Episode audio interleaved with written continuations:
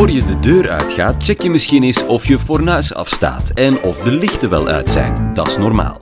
Maar wat als je, wanneer je onderweg bent, ineens begint te twijfelen of je dat wel echt hebt gedaan en het dan niet kan laten om terug huiswaarts te keren? En wat als dat tientallen keren per dag gebeurt? Dwanggedachten en dwanghandelingen kunnen een serieuze belemmering vormen voor een rustig leven. Professor Dr. Ernst Koster bespreekt het proces dat erachter zit. Ben jij soms bang van je eigen gedachten? Dit is de Universiteit van Vlaanderen. Vandaag gaan we spreken over angstige gedachten, over dwanggedachten en dwanggedragingen. Nu, voordat we dat gaan doen, gaan we eigenlijk eerst even een filmpje kijken om wat van alleszins van die dwanggedragingen een beetje helder te krijgen. Dus we gaan eens kijken naar een filmpje van Rafael Nadal. En wat velen van jullie misschien al weten, op het moment dat hij gaat serveren, de bal moet een aantal keer stuiteren en let goed op wat hij daar allemaal doet. We gaan eventjes samen kijken. Serveren maar, ja. And then he's good to go. Wat je daar eigenlijk ziet, die kleine ritueeltjes, dat is iets wat heel veel van ons misschien wel herkennen. Op het moment dat we onder grote druk staan, op het moment dat we zeggen, ja, we moeten toch echt hier zien, nu moet ik presteren, dan kan het zijn dat we eigenlijk wat rituelen nodig hebben om ons toch wat gerust te stellen. En heel vaak, want hier zien we het gedrag heel mooi geëtaleerd, heel vaak is het ook zo dat het voorafgegaan wordt door een heel aantal nare gedachten. Ja, wat als ik een domme service maak? Wat als ik hier de finale verspeel? Wat als ik hier het toernooi niet win? Ja. Nu, hier ziet dat er allemaal redelijk onschuldig uit. Heel veel van ons herkennen dat wel een stuk. Tegelijkertijd is dat lang niet altijd zo onschuldig. Bij mensen met dwangklachten, daar is het vaak zo dat dat denkwerk bijzonder naar is en heel erg de boel overneemt. Obsessieve gedachten. En tegelijkertijd moeten mensen dan soms ook heel veel gedragingen doen, compulsies, om er maar voor te zorgen dat ze een beetje geruststelling krijgen. En men noemt dat dus de obsessief-compulsieve stoornis. Nu, daar is het zo dat ongeveer 2 tot 3% van de mensen voldoet aan die stoornis. Dus als we hier met 100 man zitten, zal toch 2 of 3 man zich daar wel wat in herkennen. En de reden dat ik daar specifiek over wil praten, is dat is een stoornis waar in Vlaanderen toch alleszins niet zoveel over wordt gezegd. Waarom is dat? Omdat die stoornis nogal beladen is met schaamte. Op het moment dat je zegt, ik ben 2 uur bezig geweest met het fornuis aan en uit te zetten, ja, dat ga je niet even tegen de buren vertellen. En ook het gedachtenwerk wat daar vaak bij komt kijken, ik denk dat ik misschien iets geks ga doen, of wat als ik iets raars ga zeggen, dat ga je toch niet tegen iedereen vertellen. En dat zorgt ervoor dat wij als klinisch psychologen soms zien dat mensen die de stap naar ons zetten soms al jaren vasthangen in dergelijke klachten, zonder dat zij dat ooit hebben herkend en zonder dat zij dus eigenlijk al adequate behandeling hebben gehad. En zeker omdat die klachten kunnen gaan van heel beperkend naar echt extreem ernstig, vind ik het toch wel belangrijk om daar eens over te spreken. Nu, wat ik met jullie wil doen, is uitleggen waarom het logisch kan zijn dat je vanuit wat angstige gedachten zo'n stoornis kan ontwikkelen. Dus we gaan kijken van wat is de logica binnen die stoornis. En daarvoor hebben we eigenlijk 3 bouwblokken nodig. Aan de ene kant moeten we iets weten over intrusieve gedachten. Dat zijn plotse, nare, ongewenste, onaangename gedachten. Dat is het eerste bouwblok. Daarna gaan we over naar hoe gaan we van dat soort gedachten naar een obsessie, wanneer die gedachte veel meer aanwezig komt en je daar de hele tijd mee aan het vechten bent. En welke plaats hebben die dwanghandelingen daar dan bij? First things first. Intrusieve gedachten. Je bent met iets bezig en in één keer heb je een gedachte die binnenflitst, ja, die waarvan je zegt, dat is een gekke gedachte, wat ben ik hier nu in één keer aan het denken? Heel veel mensen gaan dat een stuk wel herkennen. Tegelijkertijd, het is niet omdat we dat wel herkennen, dat dat altijd gemakkelijk is. Pak bijvoorbeeld een jonge moeder, net bevallen van haar kleine baby, zo belangrijk voor haar. En in één keer krijgt zij de gedachte binnen, wat als ik die kleine iets aandoe? Wat als ik niet van mijn kind hou? Dan is dat in één keer niet meer zo'n onschuldige intrusie waarvan we zeggen, ja, dat lijkt alsof we dat allemaal wel een beetje hebben. Nu, het onderzoek naar intrusies wijst eigenlijk uit dat de meesten van ons dat wel kennen en dat het niet zo gemakkelijk is om te differentiëren wat zijn nu echt klinische intrusies of obsessieve gedachten, gekke gedachten, die alleen maar mensen met dwang hebben, versus gedachten die we allemaal wel hebben. Ja, dus blijkbaar in de inhoud van de gekke gedachten die we hebben, als we die neerschrijven en kijken, kunnen we herkennen wat zijn daar nu klinische gedachten van, dan kunnen we daar moeilijk differentiëren. Dus het is niet alleen de inhoud van die nare gedachten die bepaalt wat er gebeurt. Wat zijn dan de belangrijke processen die bepalen wat er gebeurt?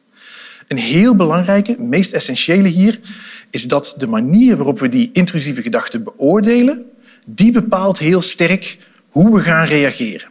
Dus op het moment dat je zegt, ja, ik heb een gekke gedachte over iemand neer te schieten, maar dat is maar een gekke gedachte, dus die laat ik terug los, dan is er niet zoveel aan de hand.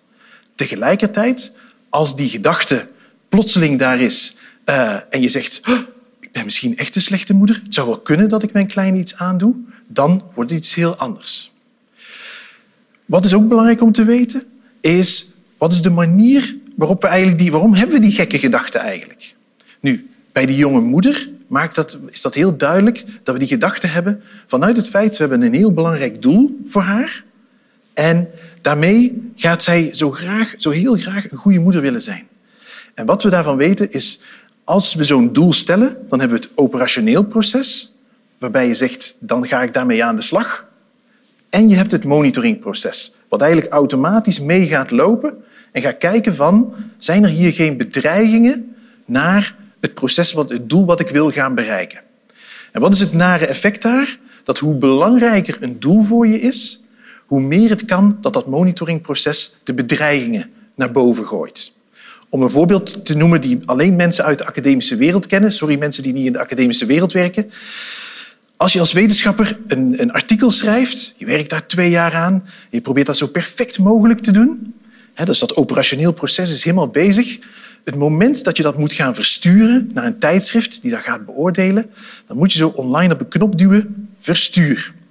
Interessant genoeg, als je dan op die knop hebt geduwd en je operationeel proces is gedaan, dan in één keer krijg je het. Heb ik mijn eigen naam nu goed gespeld? Wat heb ik daar nu fout gezet? Heb ik die bijlagen wel toegevoegd? Dus dan zie je heel mooi dat dat monitoringproces enorm naar boven komt. Goed, dus dat zijn al een aantal belangrijke ideeën van waar komen die intrusies vandaan en wat bepaalt je reactie op die intrusies. Vervolgens moeten we ook een aantal persoonlijkheidskenmerken in rekening nemen. Want de manier waarop die intrusies binnenkomen zijn vaak ook een stuk gerelateerd aan perfectionisme, zelfzekerheid en je gevoel van verantwoordelijkheid. En we starten met die eerste. Dus perfectionisme, in mijn wereld als klinisch psycholoog, is perfectionisme zo'n beetje hetzelfde als zoek heel goed de fout. Ja, dus als ik zeg ik wil dat mijn huis perfect schoon is, wat moet ik dan doen? Ja, overal kijken waar er misschien een probleem is en waar het vuil is. Ja. Dus die mensen hebben vaak de neiging om al snel te zien als er iets mis is. Waardoor dat intern alarmsignaal, oei, zou het niet kunnen dat, wat als er dit gebeurt, wat gemakkelijker afgaat. Tweede aspect, zelfzekerheid. Dus op het moment dat je zegt, ja, ik heb al 4 kindjes grootgebracht en nu heb ik een baby en zo'n moeder krijgt zo'n nare gedachte binnen, dan zeg je, ja, die gedachte laat ik gaan, want dat zal wel oké komen. Natuurlijk, als dat je eerste kindje is, je bent nog hartstikke onzeker, dan slaat zo'n gedachte, zo'n intrusie veel dieper in. Ten slotte, dat stuk verantwoordelijkheidsgevoel. De mensen die heel plichtsbewust zijn, dat zijn de mensen die zeggen, ja, als ik een gedachte binnenkrijg van oei, als ik de oven niet heb uitgezet, dan zou het wel kunnen zijn dat er iets dat huis afbrandt en dan gebeurt dat met de kinderen en dan ben ik verantwoordelijk. Dan is het allemaal mijn schuld. Dus die mensen zijn zeker ook meer gevoelig aan het ontwikkelen van dwangklachten. En het nare daar is natuurlijk dat zo'n intrusie, op het moment dat je iets hebt gedacht, maakt dat ook een beetje dat je er verantwoordelijk voor bent. Mijn laatste voorbeeld, als je hebt gedacht, dan ben ik wel zeker dat de oven uit is, en je hebt kunnen bedenken dat dat misschien er wel voor zal gaan zorgen dat je gezin in vlammen opgaat, ja, dan moet je wel iets gaan doen. Want anders, als het zou gebeuren, ben jij degene die het heeft gedaan. Nu dus, dan gaan we al wat dichter met de intrusies, de persoonlijkheidskenmerken als voedingsbodem. Dan gaan we al wat meer richting gedachten die blijven terugkomen. Dus wat er daar gebeurt bij de intrusie waarvan je zegt, dat is heel erg dat ik dat denk, dan zegt je hoofd, dat moet ik in de gaten houden. Net als ik nu in één keer denk, de verjaardag van mijn echtgenoot, ik ben dat vergeten, dan zeg ik tegen mijn hoofd, hou dat in de gaten, anders gaat het niet goed aflopen. Daar is het ook zo met die gedachten. Op het moment dat ik zeg, oei, dit is een heel erge gedachte, wat als dat gebeurt, dan ga ik die in de gaten houden. En vervolgens ga ik die dus in mijn denkwerk vaker tegenkomen. En dan zeg ik, nu denk ik het alweer. Dus ik moet echt wel een heel slecht mens zijn.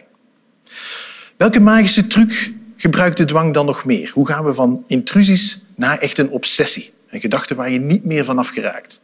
Een van de magische trucs die daar wordt gebruikt is het zoeken naar zekerheid. De twijfel enerzijds, wat als dit gebeurt? En ja, ik moet toch zorgen dat ik dit probleem oplos, dat ik dit risico uitsluit. Nu, bij mijn voorbeeld van die moeder met haar kind, dan, als we daar gaan doordenken, dan realiseer je meteen dat dat dus niet zo eenvoudig is om dat risico uit te sluiten. Wat als ik mijn kind iets zou aandoen? Ja, maar straks moet ik die wel naar bed leggen. Ja, maar hoe ga ik dat dan doen? Hoe ben ik zeker dat ik die niet iets ga aandoen? En dan gaan mensen dus vaak op zoek naar bewijs van hoe kan ik nu zeker zijn dat ik toch wel een goede moeder ben, want ik zie hem toch wel graag. Maar in dat zoeken naar bewijs raken mensen vaak vastgezwommen in de fuik van de dwang. Omdat bij iets wat nog niet gaat gebeuren, ja, je gaat daar niet zo gemakkelijk bewijs voor kunnen vinden dat je dat nooit zal doen. Hetzelfde, ik ga misschien een naar voorbeeld pakken, wat met de gedachte, ja, wat als ik misschien pedofiel ben en ik werk op een basisschool? Ja, bewijs maar eens dat het niet zo is. Als je dat heel serieus gaat proberen doen, dan heb je een groot probleem en dan wordt het steeds moeilijker om die zekerheid te vinden. En dat is dan ook waar het gedrag binnen gaat komen. Want dan zeg je, ja, dit is ontolereerbaar, dat idee. Dus moet ik gedrag gaan stellen waardoor ik veiligheid creëer. Dus ik ga 20 keer het fornuis checken of 20 keer kijken of de deur wel of niet gesloten is. En dan heb je dus alle controlegedrag wat je vaak ziet bij dat soort dwangklachten. Wat is het nadeel van dat controlegedrag? Dat zorgt er eigenlijk voor dat je initieel een stuk angstreductie hebt. Dus dan zeg je, oh, gelukkig, ja, ik heb toch de slot gecheckt, dus ik ben zeker. Maar op het moment dat je daarmee bezig bent, is jouw hoofd ondertussen telkens op zoek naar... Ja, ik heb nu de achterdeur gesloten, de voordeur gesloten. Maar ja, die ramen, dat is eigenlijk wel enkel glas. Ja, daar heb ik eigenlijk toch ook niks hangen. En daar, misschien op de veranda, daar kunnen ze misschien wel gemakkelijk erin. Dus ondertussen is je hoofd de hele tijd verder op zoek aan het gaan naar miserie. Waardoor dat dwanggedrag ook gemakkelijk gaat uitdijen, gelijk een olievlek. Waardoor je dus misschien kunt verstaan dat sommige mensen dan eindigen met uren werk om maar sloten te controleren, om maar te checken dat alles veilig is. Nu, dat is dus in een notendop hoe die dwang met die verschillende mechanismes werkt. Nu is uw vraag natuurlijk, ja, kunnen we daar dan iets aan doen? Nu, wat goed nieuws is, is dat er momenteel, zeker in Nederland, iets meer openheid komt over dwangklachten. Bijvoorbeeld Menno Oosterhof, psychiater in Nederland, die zelf ook OCD heeft er echt een punt van gemaakt om daar meer openheid over te creëren. Dus daar bestaan goede boeken over. Naar behandeling toe is het zo dat het meest aangewezen daar is cognitieve gedragstherapie, al dan niet met medicatie, waarbij men eigenlijk gaat proberen, ze noemen dat exposure- en responspreventie met een moeilijk woord, waarbij men gaat proberen om mensen beter of op een andere manier om te laten gaan met dat denkwerk. Ik zal je uitleggen in een klein voorbeeldje wat de bedoeling daar is. Die dwanggedachten, die intrusieve gedachten, eigenlijk kun je dat aanzien als een bende pestkoppen. En wat je met pestkoppen moet doen, is heel belangrijk hoe je daarmee omgaat en of ze nog gaan terugkeren. Het voorbeeld dat ik daar altijd geef is pestkoppen op school. Stel dat ik op school word gepest en ik weet dat en ik kom daar en ik weet dat die nare gedachten gaan komen, ik weet dat die pestkoppen gaan komen. Als ik dan zeg, ja, ik ben heel angstig en ik kijk heel voorzichtig, ja, die pestkoppen vinden dat fantastisch. Die zeggen, hé, Ernst, hey. Ja, je hebt schrik, hè? Dus ze gaan door en ze gaan verder. Op het moment dat ik me daartegen ga verweren, ga me verdedigen. Ah, jullie zeggen dat ik lelijk ben, maar mijn mama zegt dat ik een knapperd ben. Dus je hebt ongelijk. Dan zeggen die pestkoppen, ah, ja, dat is goed, jong. Maar dan gaan we jou extra hebben. Want je hebt gebeten in wat wij hier willen doen. Dus wat je met die pestkoppen moet doen, is eigenlijk een manier vinden om te zeggen... Ja, het is goed. Ja, ik ben lelijk. Merci. Dat is een fantastische opmerking. Goede besteding van uw tijd. We zien u morgen weer. En wij zegt, zelfs al voelt dat van binnen niet leuk, ga je eigenlijk moeten zeggen, ik ga er geen aandacht aan besteden. Ik ga die pestkoppen niet gunnen wat ze willen. Hetzelfde geldt voor dwanggedachten. Dwanggedachten willen graag aandacht en emotie. Die willen dat je angstig wordt. Want dan hebben ze steeds meer grip. En hier ga je dus gelijk bij de pestkoppen moeten zeggen... Oké, dat is goed. Ja, ik ben een pedofiel. Sure. Maar ik ga dat wat moeten leren tolereren in plaats van er tegen te gaan vechten. Het tweede aspect wat daar heel belangrijk bij is, is dat mensen stoppen met het compulsieve gedrag. Niet continu meer checken, zodat mensen ook leren tolereren wat van die onzekerheid die we altijd hebben als ouders in heel veel aspecten van ons leven, om die wat te laten bestaan. En dan is het zo dat een heel deel van dwangpatiënten echt wel een veel minder last kan krijgen van dergelijke gedachten. Dus als ik terugkeer naar die beginvraag, moeten wij bang zijn van onze gedachten? Meestal niet. Sommige van onze gedachten proberen het ons soms wel heel moeilijk te maken. En wanneer je in de greep geraakt van dat soort type gedachten, is het eigenlijk echt wel van belang om daar een verhouding mee te leren ontwikkelen, zodat het niet je leven overneemt. En zodat je misschien net zoals Nadal, die heeft wel wat rituelen, maar die kan ondertussen wel een perfecte serve slaan. En zodat je daar eigenlijk niet in de greep geraakt van dit type klachten. Ik dank jullie voor jullie aandacht. Fascinerend hoe gedachten je leven kunnen bepalen. Als je nog meer wil weten, beluister dan zeker podcast nummer 177. Hoe weet je dat je gek bent? Met professor Ines Germijs. Heel graag tot een volgende keer.